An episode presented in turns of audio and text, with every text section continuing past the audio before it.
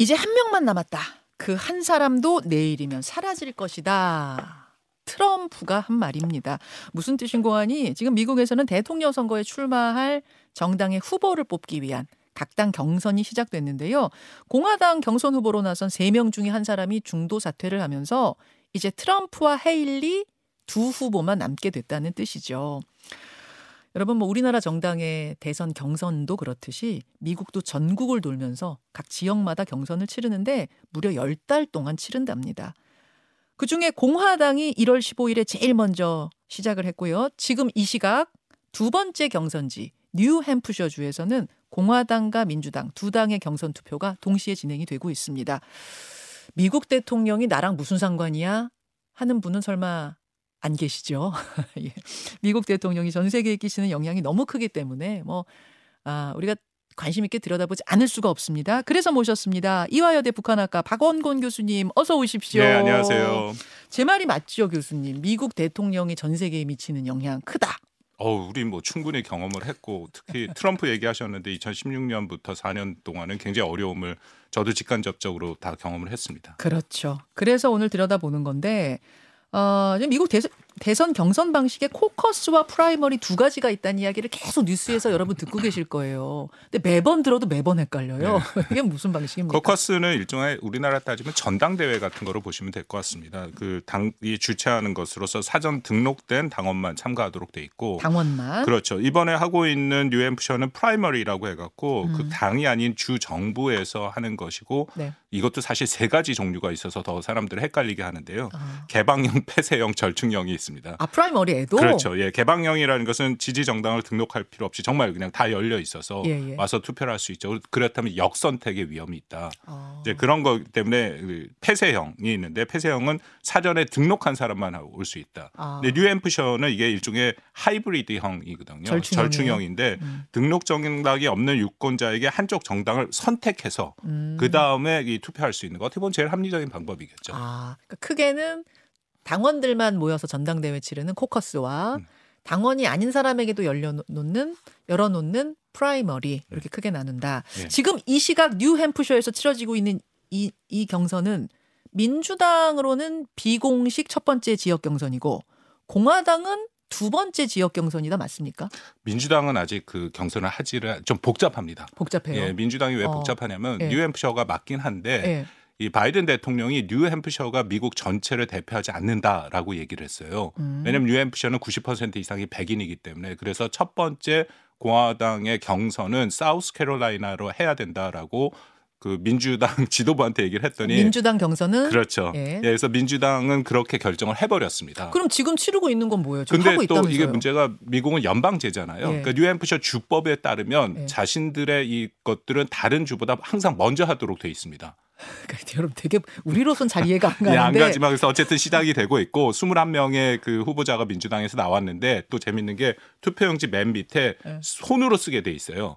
아, 쓸수 있도록 돼 있습니다. 그래서 기타란이 이제, 있어요? 예, 기타란이 어. 있습니다. 거기서 이제 바이든 이름이 얼마만큼 나오느냐 그래도. 근데 아. 또 하나 문제는 그렇게 돼서 선거 그 후보를 이제 승리를 하더라도 음. 과연 그만큼의 그 델리게이션을 그 가져갈 수 있느냐는 나중에 음. 전당대회에서도 결정이 됩니다. 그러니까 없어질 수도 여러분 있어요. 되게 복잡하시죠. 제가 다시 한번 쉽게 정리해 드릴게요. 교수님 말씀을. 그러니까 민주당은 바이든 대통령이 민주당 후보잖아요.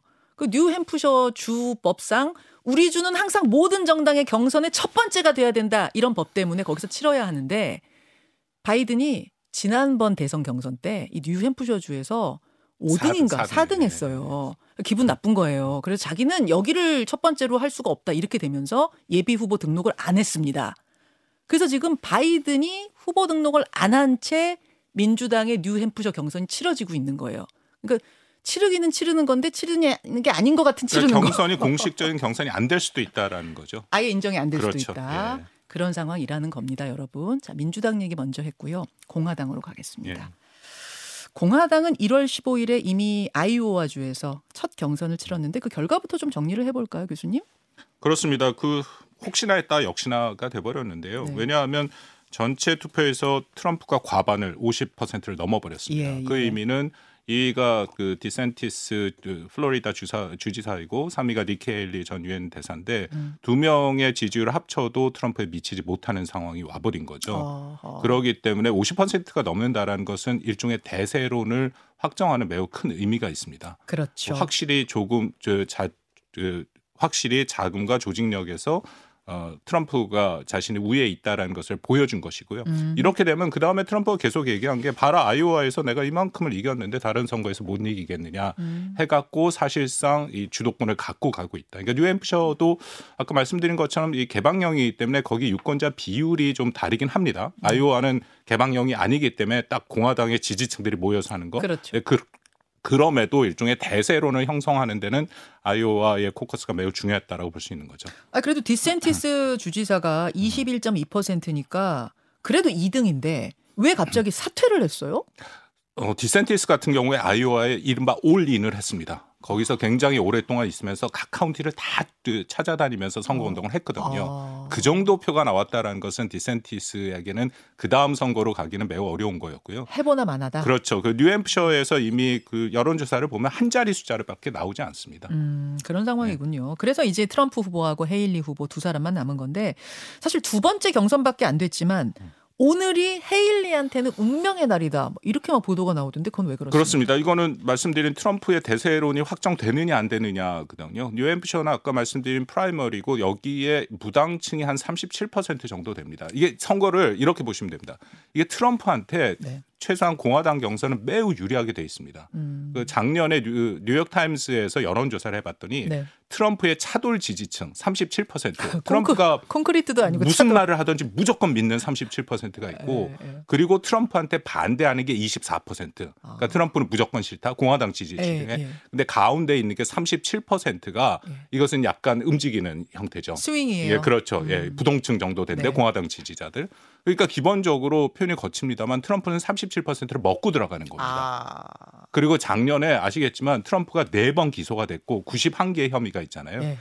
처음에 기소가 되는 후부터 기소가 될수록 중간에 있던 37%가 트럼프 쪽으로 움직이기 시작합니다. 어. 디샌티스가 좌절한 포인트가 그거예요. 아니 아니 아니 아니 아니 계속 기소가 되고 막 그러는데 왜 법적으로 왜냐하면 문제가... 기본적으로 공화당의 지지층은 트럼프에 대한 디, 기소가 민주 진보층에 의한 정치 탄압이라고 생각합니다. 아, 저 진영에서 우리를 공격한다고 그렇죠. 생각하는 예, 거군요. 그렇기 때문에 더 뭉치는군요. 예, 더 뭉쳐서 처음에 이제 37%로 시작을 했지만 나중에는 70에서 80%로 갔고 음. 디샌티스 같은 경우 재작년 같은 경우에 한 10몇 퍼센트까지 붙었다가 음. 점점점 차이가 나버린 거죠. 음, 그래서 헤일리가 여기서도 지면 오늘 뉴 햄프셔 주에서도 지면 이제 끝이다라고 사실상 보고 있는 건데 변수가 있어요. 오늘 투표의 변수.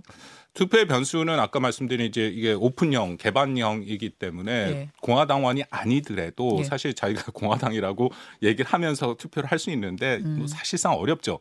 그러니까 37%의 콘크리트 지지층 말고 37%를 얼마만큼 갖고 가느냐 하는데 음. 그걸 또 보니까 헤일리의 지지층은 공화당 반대한 아까 24%가 있다고 예, 예, 했잖아요. 예, 예, 예. 그 중에 56%가 헤일리를 지지합니다. 아. 그것도 24% 전체 다도 아니에요. 아하. 그러기 때문에 이 구조상 표를 갖고 가기 굉장히 어려워요. 어려워요. 오늘 날씨가 오늘뿐만 아니라 요사이 미국 날씨가 엄청나게 추워요. 뭐 영하 40도 이럴 정도인데 조금 전에 제가 미국 그 사진을 좀 보고 왔거든요. 현장 사진.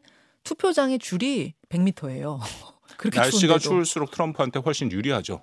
왜냐하면 트럼프 지지자들은 거기서 노숙을 하면서 가장 아. 앞에 줄을 아. 차지하려고 하는 영어로 프런트 조라는 그런 그 강렬한 지지층들이 어. 있고 그러기 때문에 눈이 오건 비가 오건 아무리 추워도 와서 투표를 합니다. 자, 그러면은 뭐 사실은 전망이 쉬울 것 같습니다. 사실상 공화당 후보는 뭐, 뭐 뭐라고 하더라. 어차피 공화당 대통령 후보는 트럼프 해서 어, 어대트? 어대트 막 이런 용어가 있던데 교수님도 그렇게 보세요? 전체적으로 아까 말씀드린 구조상 트럼프가 이길 수밖에 없는 구조로 가고 있다라는 거죠. 물론 본선에 바이든과 붙는 거는 좀 별개의 문제라고 생각하는데 그럼에도 네. 한 우리 시간으로 10시쯤 되면은 뉴햄프셔의 경선 결과가 나올 겁니다. 네. 어느 정도 유의미한 음. 표를 헤일리가 가져갔느냐, 니키 헤일리가 가져갔느냐 매우 음. 중요하고요. 왜냐하면 바로 내일 그 현지 시간은 24일인데 사우스캐롤라이나에서 다시금 이제 있습니다. 근데 사우스캐롤라이나는 니키 헬리의 정치적 고향이죠. 네. 거기서 하회의원을 했고 최연사 주지사도 했기 때문에 좀 네. 두고 보긴 할 필요는 있지만 음. 대세를 꺾기는 저는 좀 역부족이다. 역부족이라고 네. 보세요. 민주당 상황은 뭐 그냥 무난하게 바이든 대통령이 다시 후보가 되는 건가요? 음, 그럴 가능성이 매우 높죠. 높죠. 두 가지 이유인데 하나는 기존의 그 현직 대통령이 두 번째 임기를 가겠다라는 것은 존중해주는 음. 그런 전통이 있고 사실 민주당이 이전에 한 두 번 정도 거기에 대해서 강력한 경쟁자가 붙었더니 본선에서 진 적이 있습니다. 지미 카터가 1980년에 대표적인 음. 예 중에 하나고요. 또 하나는 이 트럼프 때문에 그렇습니다. 왜요? 왜냐하면 민주당 지지자들에게는 네. 바이든이 나이도 많고 여러 가지 부족함이 보이지만 그래도 현재로서는 트럼프를 대항할 수 있는 건 바이든밖에 없다. 아. 그러니까 바이든이... 바이든 도 스스로 그런 얘기를 했지 않습니까? 네. 자기가 나온 이유는 트럼프 때문에 나왔다. 그래, 그러니까요. 네, 그런 이유입니다. 바이든 81세, 트럼프 77세 그렇습니다. 이런 상황입니다, 네. 여러분. 큰 이변이 없는 한 이변이 없는 한 공화당 후보 트럼프, 민주당 후보 바이든이 될 것 같습니다. 그러면 본선 본선에서는 지금 몇 대 몇 정도로 지금 상황에서 네. 예상하세요? 이길 확률을 각각 좀 본다면. 굉장히 어려운 질문이고요. 제가 2016년에 너무 크게 틀린 그 흑역사가 있어서 그런 질문 제일 싫어합니다. 아직은 10달 정도 남았지 않습니까? 네. 한국 선거도 마찬가지, 미국 선거도 마찬가지고요. 오케이. 그러면 박, 박 교수님, 박 교수님 전망을 듣지 않고 미국에서 어떤 얘기가 나오는가를 근데 미국에서 나온 얘기도 지금 믿을 수가 없는 게 여론조사가 아. 네. 계속 나오고 최근 여론조사를 말씀드리겠습니다. 네. 23일 날 하버드대 미국 정치연구소에서 한 여론조사인데요. 네. 이거를 보니까 바이든 대통령이 40 1% 그리고 음. 트럼프 전 대통령 48%. 음. 어, 최근에 보면은 동일이거나 아니면 트럼프 대통령이 좀 유리하게 나옵니다. 근데 어. 여전히 10달이 남았고요. 여기에 맞아요. 변수가 많이 있고 가장 큰 변수 중에 하나는 네. 트럼프 대통령의 기소, 아. 선거 판결이 나올 가능성도 있다. 아. 왜냐하면 10월까지 미국 기자들에게 설문 조사를 했고 그 뭐 기자들이 이쪽을 굉장히 전문성을 갖고 보니까요. 네. 그 전체적으로 한 80% 이상이 음. 10월 전에 뭐 트럼프의 대법원 확정 판결, 음. 그러니까 선고까지 다 이루어질 수 있다라고 얘기를 하는데 그래요. 만약에 그렇게 될 때 그 부동층 네. 37% 아까 말씀드린 그 차돌층은 상관없습니다. 예, 트럼프가 예, 예. 감옥에 가도 상관없고요. 예. 전혀 상관이 없지만 나머지 부동층이 네. 어떻게 움직일 것이냐. 아. 그게 가장 중요한 관건 중에 하나고 아니, 또 하나는 또 경제 문제입니다. 경제. 네, 올 상반기에 음. 바이든 이끌은 이 미국의 경제가 어느 정도 이 음. 성과를 보일 것이냐, 음. 체감 경제가 낮을 것이냐 음. 그런 거겠죠. 그게 결국 현직 대통령의 지지율. 네. 그러니까 미국 선거는 현직 대통령의 지지율, 우리 선거도 비슷할 거라고 생각을 합니다만 지지율이 매우 중요하다. 음. 그래서 올 상반기 더 붙여서 말씀드리면 10월 정도에 음. 바이든 대통령의 지지율을 보면 음. 그땐 제가 정확히 말씀드릴 수 있을 것 같습니다. 우리도 왜 그런 거 있잖아요. 정권 심판론이냐 정권 지지론이냐 뭐 이런 것들이 미국에서도 작용할 거란 말씀. 네. 혹시 감옥에 가도 가도 계속 선거 후보로 뛸 수 있어요. 감옥에 가도 대통령이 될 수 있습니다. 미국 대... 법이란 건 헌법 수정헌법 미국 법은 하지 말라는 것만 없으면 다 됩니다. 하하... 그렇기 때문에 감옥에 간다라고 해서 대통령 되지 말라는 법이 없거든요. 아니 최종 판결이 나서 감옥에 가도 상관없습니다. 예. 국민들이 뽑으면 되는 거예요. 뽑으면 됩니다. 그 감옥 옥중에서 그러면 옥중에서 출마도 되고 옥중에서 어. 옥중에서 임무를 이제 대통령의 업무를 수행하는 건 좀 별개의 문제인데 어쨌든 옥중에 있다고 대통령 선거에 못 나가는 건 아닙니다. 그런 상황이군요. 아니 만약 이제 트럼프가 됐을 경우에 가정해서 좀 전망을 해보려고 해요. 왜냐하면 바이든이 되는 경우는 뭐 지금하고 상황이 큰 변화가 없을 테니까 따로 전망하지 않아도 되는데 어, 트럼프가 대통령이 될 경우에는 어떤 변화들을 예상하세요? 너무나도 많은 걱정을 하시는데요. 저는 그 정도 걱정은 좀 아니다라고 생각합니다. 왜냐하면 2016년부터 아까 처음 말씀드린 것처럼 우리가 경험을 했습니다. 음. 이거는 우리뿐만 아니라 세계 모두가 경험을 했고 네. 그래서 거기에 대한 대비를 충분히 하고 있다라고 볼 수 있습니다. 음. 가장 크게 나타나는 거는 트럼프는 자국 우선주의니까 특히 한국과를 비롯해서 동맹의 표현이 거칩니다만 팔 비틀기를 다시 시작할 수 있다. 아. 그러니까 거래 비용적으로 동맹을 보니까 동맹으로부터 비용을 내라라고 얘기를 하고 경제적으로도 한국을 비롯한 핵심 동맹 국가로부터 뭔가를 더 받아내려고 하는 것은 분명하다라는 것이죠. 네. 그래서 이제 그런 부분들을 어떻게 한국이 대응하느냐. 근데 문제는 이게 한국만의 대응이 아니라 일본도 그렇고 나토 동맹국도 그렇고 음. 미국의 핵심 자유민주주의 동맹국들이 사실상 어느 정도 대비를 하고 힘을 합쳐서 음흠. 대응을 해나갈 여지가 이전보다는 있다라고 봅니다. 트럼프가 대통령일 때 이 한반도가 굉장히 역동적으로 움직이지 않았습니까? 음. 뭐 좋았던 적도 있고 반대였던 적도 있고 그래서 이제 대북 관계가 어떻게 될까도 굉장히 궁금한데 짧은 시간 안에 다 설명하기는 힘드시겠지만 한 1분 정도 전망을 해주신다면 저는 그것도 뭐 너무 2018년 9년 네. 한반도 평화 프로세스랑은 상황이 매우 달라질 수 있다. 그래요. 한번 생각해 보시죠. 트럼프라는 인물은 공명심이 굉장히 강하거든요. 음. 두번 대통령 하면 세 번 못합니다. 10중 8구 그다음 노리는 건 노벨상이 될 가능성이 크고. 트럼프가요? 그렇죠. 노벨상이라는 건 이미 자기가 집권했을 때 어... 자기 지지자들이 노벨 노벨 하니까 막 표정이 확 밝아지면서 어, 기억나요. 기억나시죠? 기억나요. 그렇다면 노벨상을 탈 수 있는 확실한 곳에 자기가 투자를 할 거겠다. 노벨상이라는 평화상. 평화상이죠. 그거는 대외 정책 일단 우크라이나일 가능성이 큽니다. 아... 그쪽에 들어가서 이제 니네 지지하지 않는다. 에, 예, 그래서 에. 예. 푸틴한테 전화해서 그만하자. 그렇게 해서 뭐 평화협정이라고 이 허울을 만들어 놓고 끝내면은 그럼 자기가 또 하는 거고 또 하나는 중동도 가능성이 있습니다. 어. 왜냐하면 이스라엘 네타냐후와 굉장히 밀접한 관계고 예. 나름은 중동에 관심이 있어서 그 쿠시너 그 사위가 그 아, 아브라함 협정이라는 것도 만들어서 그쪽을 잘 알고 있거든요. 예. 근데 한국은 한반도는 음. 해봤지 않습니까? 해봤죠. 그러니까 해봤자 안 된다라는 걸 너무 잘 알아요. 이 사람이 사업가이기 때문에 자기가 투자를 했는데 그 2년 동안 상당한 투자를 한 거 아닙니까? 그렇죠. 결과는 안 나왔다라는 거. 아. 그래서 사람들이 생각하기에 아 김정은 다시 만날 거다. 저는 가능성이 굉장히 낮다고 생각하고 어. 오히려 현상 유지 쪽으로 갈 가능성이 있다. 야, 저는 트럼프가 다시 대통령 되면은 그때 뭐 외국에서 만나서 포옹하고 이런 게 또 만들어질까? 어, 트럼프가 그렇게 하는 게 다 거기에 대한 계산이 있는 거죠. 그냥 하지 않습니다. 아, 트럼프가 그렇군요. 만만한 사람이 아니에요. 사람 역대 아니죠. 대통령 중에 음. 자기가 공약한 것을 가장 높은 수준으로 지킨 사람 중에 하나가 트럼프입니다. 약간은 약간은 뭐 돌연변이 미치광이 뭐 이런 아, 이미지가 사실은 않습니다. 있는데 그렇지 않고요. 전혀 그게 아니에요. 예. 알겠습니다. 오늘은 여기까지 말씀 듣죠. 이화여대 박원근 교수님 고맙습니다. 네, 감사합니다. 김현정의 뉴스쇼는 시청자 여러분의 참여를 기다립니다. 구독과 좋아요, 댓글 잊지 않으셨죠?